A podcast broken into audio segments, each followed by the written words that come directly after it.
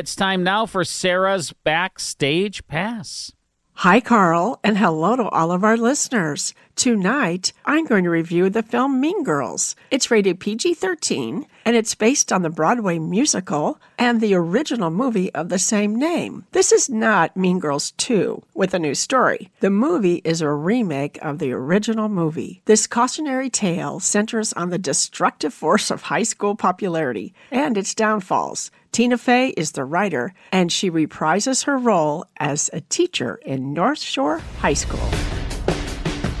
What was that? Lord, it's the queen bee. Regina George. Don't look her in the eye. You could be really hot if you everything. We as women have to be able to support each other. Get in, loser. Welcome, Katie. You're never gonna believe what I found this morning. Your burn book.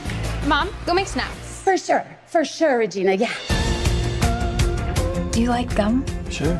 Oh, no, I don't have any. I, I was just. You're a mess. We will help you, Caddy.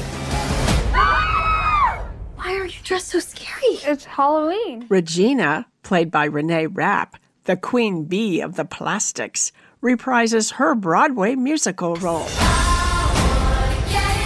Dream up Hello Katie. Incorrect. You have to pick a French name. Chanel, No.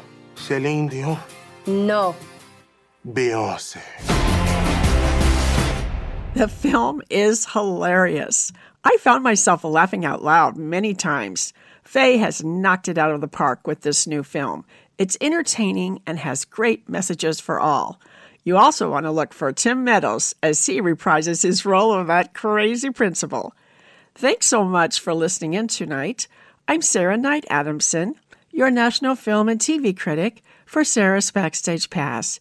Be sure to check out Mean Girls, the musical, playing in theaters now.